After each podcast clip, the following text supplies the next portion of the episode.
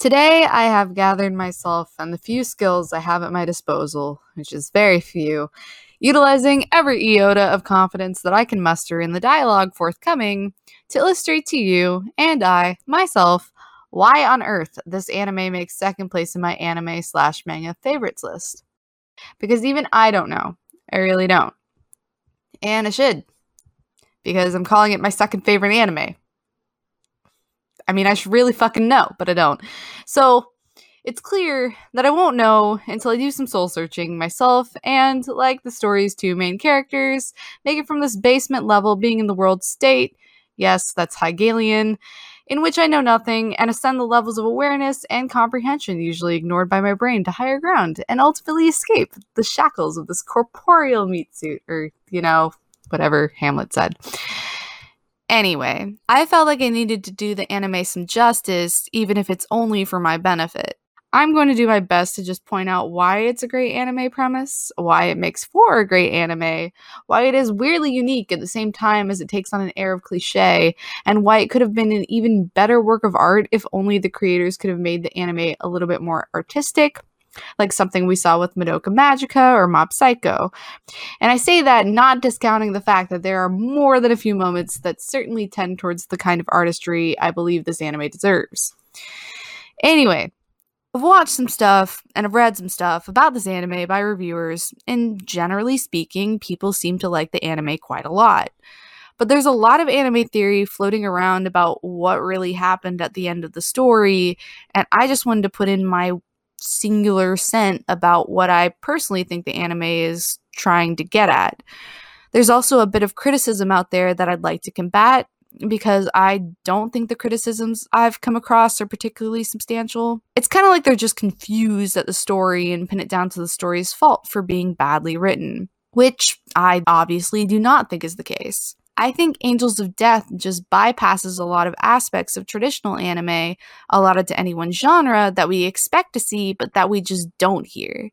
Now, I think a lot of this is thanks to the fact that Angels of Death was originally a video game before it got turned into an anime, and later into a manga and serialized into tankobon. For now, however, I just want to settle and make my main statements regarding what I want to illustrate and emphasize in this video.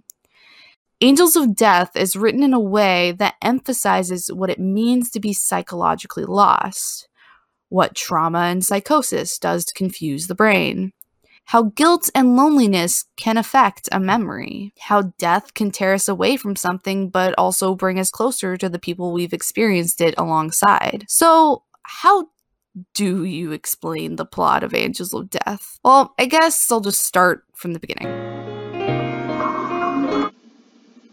Our main character comes to her senses, or wakes up, so to speak, in an empty room, save for the chair she's sitting on, with a big ass window with the moon shining through. This girl gets to her feet from her chair and proceeds to do that typical thinking out loud thing that is so prevalent to anime, so that we come to understand that this weird situation she appears to be in is, in fact, out of the ordinary. She proceeds out the door into the hallway where she finds a low key creepy message on the wall. She enters the only other room she can find, and here there's just a mirror and a computer. At least in the game, it's a computer. In the anime adaptation, they made it a typewriter instead, probably because they thought it would fit the mood better. There are also a number of things that you have to do to ascend levels in the game that you obviously don't see take place in the anime, and to me, that makes complete sense. Although Angels of Death has been labeled horror since its release, I seriously don't know why. It's not even that much of a psychological thriller, which is probably the thing it comes closer to, which I also think is why people either seem to love or hate it. That is, it doesn't seem to live up to the genres it's been cast as. It has people going, so it's horror? Well, I ain't scared. After all, probably the biggest jump scare in the entire show is when Zack comes barreling out of nowhere to kill Rachel in their brief meeting moments on the sixth floor. And that that ain't horror. Like, buddy, if you if you want horror, like I can deliver horror. regardless regardless of whether people like it or think it's not worth the time, however, they all pretty much say the same thing. It's ridiculous. It's an unrealistic world. And no, they're not exactly wrong. I mean, do you really think that in anything like our world, you'd be faced with the existence of a building where there are living psychopaths that stay just so they can kill anyone who has the misfortune of being abandoned there? I don't think so. And yes, that is the overarching structure of the entire scenario that Rachel's been situated in. Her job from the outset is to become a quote unquote sacrifice for the psychopaths living on each floor of this complex. Floors that, for some reason, are also labeled backwards. Weirdly, because of this, even in the fact that we have six floors to go through doesn't really hit home it just feels like we will keep traveling with Zach and Rachel with no discernible end in sight until they answer that fateful question posed to Rachel at the outset of this um, quest, namely, who are you? This story does immersion exceedingly well. Thus, even as the story progresses and we come to know more about Rachel and Zach as they climb these levels and get to know each other better, the world they're fighting against only seems to become more and more vague and confusing. And well, I think that's one of the story's biggest strengths. The greatness of this story's premise is that it allows so much room for interpretation. I have read so many theories about what actually happened at the end of the story that it's it all gets jumbled in your head. In a sense, even with the beautiful ending we do get, the story ends up nowhere near complete, and yet it seems like we get a very full picture nevertheless. So it's vague and confusing precisely because, well, it, it it's supposed to be. If we're going to talk identity and therefore discuss the meaning of existence itself, then we also have to regress into a discussion of existentialism, and by that measure, delve into the absurd. And yes, that means all forms of it. There's the Camusian absurd, the Sartrean absurd, de Beauvoir and Samuel Beckett, all of them with their roots in Kierkegaard, who is probably the most applicable philosopher that you could talk about when discussing Angels of Death and in Schopenhauer fighting with Nietzsche and Nietzsche reconciling with him. And this is just to name some of the greats. Existentialism as a movement is tangible in this story. Angels of Death appears very much so to be influenced by this kind of sense, and even by the Gothic Romanticism in its visualization that came before it. This anime is oddly Western with its extreme Christian imagery and the way it asks aggressively without any airs, Who the fuck are you? There are even references to Alice's adventures in Wonderland, the most obvious being that moment where Alice follows Mr. Rabbit down the hole into Wonderland. And while Alice in Wonderland cannot be considered a part of the existentialist movement, it remains a study of absurdity and identity, the presence of references to it, therefore, are meant to emphasize the same sense of being cowed by the weight of the struggle where one tries to understand oneself in a world that doesn't quite make sense. Okay, so existentialism, Alice in Wonderland, all this in mind, let's take a closer look at the framework and the basic elements that we have here. We've got an amnesia patient who's quite intelligent and good at solving puzzles. She's practical, but locks her emotions away as soon as she's told that she's going to hell.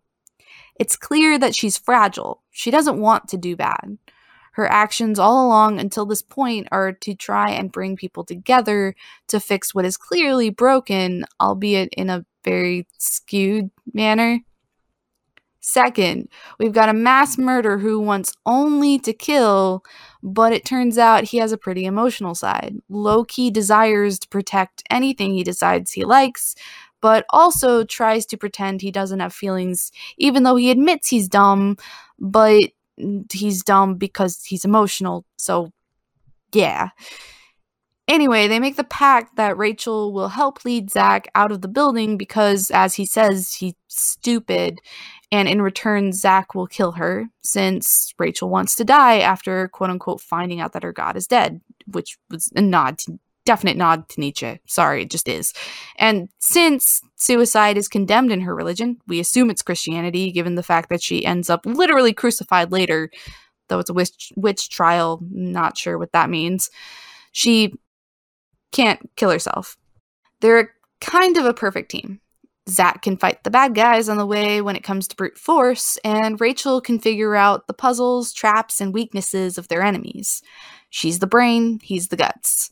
And it's this idea that really sticks when we have a story about discovering one's own identity, religion, beliefs, motivations, with an end goal of getting out of a structure wherein at every juncture you're being cornered and tortured and judged by entities that care not for your struggles every level is specifically a piece of Rachel's mind, but more specifically, Zach is a part of Rachel. I think that a great interpretation of this entire story is that Rachel is actually in the mental hospital she ends up in at the end of the story the whole time. Breaking out of the building of psychopaths is just a metaphor for breaking out of her mind. And as someone who has experienced psychosis twice, it isn't far fetched that she would create whole characters in her mind that actively interact with her as if in a dream, just so her brain can cope with what's going on. Danny is a figment of the doctors who, in her disjointed state, she believes aren't actually on her side. They want to know her perspective, as in, they want her eyes. They want that version of whatever's wrong with her brain to become theirs, not so they can help her, but merely so they can take and possess something she treasures, which is her own sanity, which is ultimately something beautiful, aka consciousness itself. If we take this idea to heart, then we can make a statement about why Gray doesn't appear to have pupils or irises. It's as if he might as well not have eyes at all.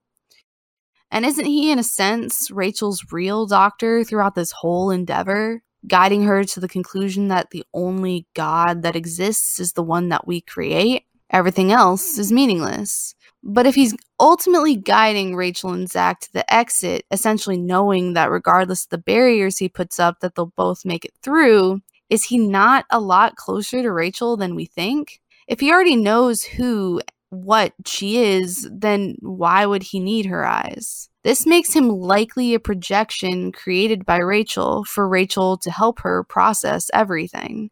Level 3 is more internal than Rachel's warped perspective of the hospital, hence the dank, cavernous, and earthy setting we are led into. This is where we meet Eddie. He wears a weird kind of wooden pumpkin over his head and likes to build headstones for his victims. In this way, he's all about hiding what's there behind something more tolerable, about avoiding facing reality head on and accepting one's own avarice and lust for what it is. He claims that what he does is art in the name of beauty, failing to acknowledge just how fucked up it all is. He claims he knows what Rachel really wants, which is to die, in this way, he does represent Rachel's desire to die and to be laid to rest honorably. But the desire he claims to be able to fulfill is too naive to be satisfying, and Rachel realizes this halfway through the level. To simply die and be buried amongst the flowers would be to accept losing her God, having lost herself, and to accept a facade that promises everything is fine. But it's not fine for Rachel. She feels she is somehow responsible for the death of God and for his, at the same time, leaving her, just as her memories and her parents have left her. On that point, she's also made a promise to Zach, and to leave him dry would be shirking her duty. On the next level, we meet Kathy, the prison warden, who put Zach and Rachel through trials, although she seems to have already judged them. Kathy knows Rachel's sins, even if Rachel does not. The interesting part here is that Kathy doesn't try to torture her with those memories as she does Zach, forcing him to relive them. This is part of what I use as evidence to consider the building more like a whole thinking entity. I think that it's easier to understand the apparent absurdity of this world, aka brain, if we consider Zach and Rachel as two aspects of a conscious personality, battling the interior of not just a psyche, but a particular psyche, Rachel's. That might be why Kathy chooses to judge Zach more harshly, because he represents the darkness, the bad that Rachel may have felt confronted with her parents. In this light, Zach becomes just as much the repressed side of Rachel as Rachel represents the portion of Zach that he doesn't want to address. Both of them are avoiding actually thinking about death and murder in a complete sense, which is one of the reasons they are inextricably entwined. Neither can live if the other survives, so to speak, which is why Zach breaks out of prison and smashes through Rachel's window, reuniting himself with her. On all these points, I think something needs to be said about the fact that throughout the story, Zach tries to break through various iron structures repeatedly with his scythe, and it's turned into a kind of joke between him and Rachel that he can't physically do this, but that also, if he tries, the scythe will break. Until finally, the joke becomes significant. As Zach and Rachel are climbing the stairs that lead to the exit of this building, their way is suddenly blocked by iron bars. Miraculously, and without his scythe breaking, Zach slices through these bars like they're butter. The next thing that happens is also telling. The two come up against one last barrier as they're running up the stairs to freedom. The ceiling appears to have caved in here. Zach tells Rachel to give him the word and he'll smash the debris to bits. And of course she does, and their way is free. When he destroys the rocks here, however, his scythe does break in half, suggesting that Zach's purpose all along was to protect Rachel against aspects of herself the whole time, and now that they've come to the end, his job is done. At this point, he can't even kill her like he promised the fact that the scythe returns intact in that final scene where Zach breaks into Rachel's hospital window consequently appears to emphasize this idea that the entire scenario was all in her head and that she's imagining her already imaginary savior as he once was. It's a great allegory for the development of accepting oneself no matter what bad things you may have done. At the same time, we get to pretend along with Rachel that this world is true and that Zach is also a fully fleshed human being with a background that drove him to murder. Now, I would like to take a moment here and provide a short disclaimer. Although I say all this, I don't mean to suppose that Angels of Death was 100% for sure actually influenced by any of the things I've talked about. I just want to illustrate different themes and tones I see in the game and the anime. After all, I can only locate one interview with the game's creator, Makoto Sanada, which was mostly about his experience making RPG games, the tone of his work, and his background, all of which is helpful information when we want to understand why he's big into developing theatrical, quote unquote, horror worlds. I've been talking mostly up to this point about the meaning behind the story, so I'll also take this moment to address the mood, tone, visuals of both the game and the anime, taking into account what we know about Sanada based off that interview, as well as to provide a slight context for everything I've said before this. And that way you can take my suppositions with a couple more grains of salt, assuming you probably already have many. So, in the interview, Sanada explains that he started studying drama and writing for the stage in high school and that he majored in drama at college. And while there are plenty of Eastern dramas to study, and this would have been the emphasis he had, I truly think it would be a mistake to assume that he didn't read anything by Shakespeare or Sophocles, Ibsen or Goethe, or like I mentioned before, Samuel Beckett. There's just too much here that appears Western, at least to me. And it's clear that when Sanada started making RPG games, the influence of stage elements came definitely through in his subject matter and themes. I think it's pretty clear with Angels of Death, and even with another game he created, The Forest of Drizzling Rain, that Sanada likes creating 2D games that really set the tone of a story by keeping the elements of the stage in mind while creating the visuals. In these 2D worlds, you're able to utilize lighting and space and set the mood of a level you're only able to add in minimal props and features. And usually, when you do, you want everything you add to count towards either setting the mood, developing a theme, or for fur- furthering the plot. And I think the adaptation of Angels of Death really took this to heart in conveying a dark and sparse atmosphere, too. There's a definite focus on characters rather than backgrounds. But when a particular item comes into play, such as the fake moon, the first thing that Rachel notices, or the electric chair that is used as a method of punishment, it's usually a symbol that is pretty well known in art and literature.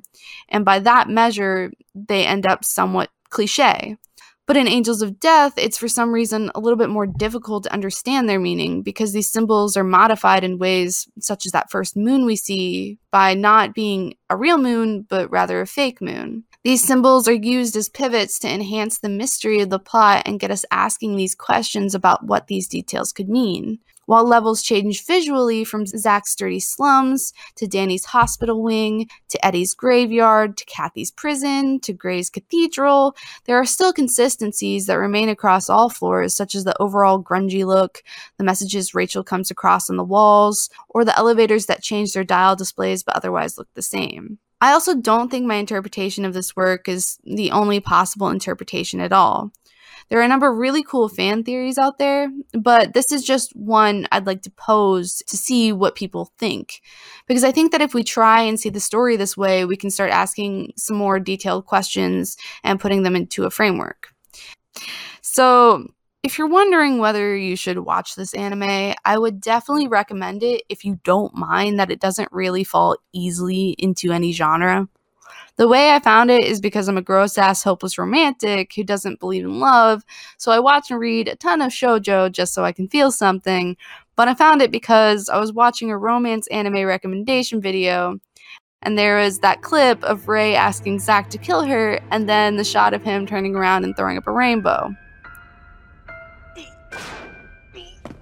The rustic background and the unique character designs in that brief moment spoke to me, and as such, I felt motivated to watch the entire show, regardless of whether or not it turned out shit. Of course, it didn't, and actually, the fact that it's considered a partial romance only adds to the story's strengths if you take my interpretation of it seriously, in my opinion. The story doesn't have any ooey gooey moments or kissing, which makes sense in my interpretation. And yet, Rachel and Zach's relationship is honestly so cute, you can just consider it on its own until you get to the deeper stuff later on.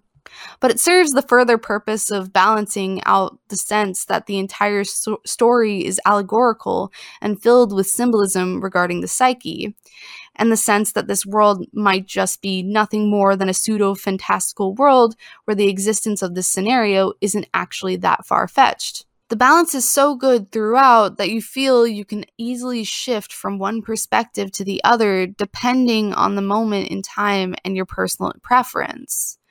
So I guess the reason I love this anime is because it's cute on the one hand, but it's got this dark world design on the other that makes you question your own existence. It immerses you in the story quickly so that you don't notice that you're asking questions until you've moved on to the next part of the story. It has you wondering whether Gray is really pulling all the strings, whether the building exists at all, and makes you wonder how Rachel's enemies all return as ghosts since her explanation for their return isn't really sufficient at all. Everyone wants to know whether Rachel ends up dead and what happens to Zach it gets you caring about the protagonists in just 16 episodes. It's suggestive enough to have me going back to theorists like Lacan and rereading texts by existentialists, trying to figure out what all this stuff means. I mean, seriously, like, if you've ever read Being and Nothingness or any of Lacan's writing, this mirror will stick out like a sore thumb and you'll never see mirrors the same way again. Angels of Death confuses ideologies purposefully, and because of this, I can't help but be reminded of an interview that was done with my all time favorite creator, however the fuck you pronounce it, where he said that he didn't put apples in Death Note because of the biblical imagery. He literally did it because he thought that red apples would contrast well with Ryuk's skin color which of course pissed me off to no end because it worked so well, but he also earned my instant undying respect. But still, that kind of statement serves as a reminder that anime creators, at least in Japan it seems, in particular take on a lot of Western themes and images, often from Christianity, because they find them entertaining. Which makes sense given that, like, Buddhism is the second most dominant religion in Japan, and I'm pretty sure Shinto is the first. It, it must seem kind of funny and beautiful and idealistic, this concept of God and heaven and hell. That being said, it works. They're right it is entertaining to see all these things I know about and to unpack them, even if it was all meant for a non Western audience. Either way, it works. So I guess I just. There's so much to love about this anime and about the original game. I think they're awesome. And I think that if you don't at least try them out, you're missing out.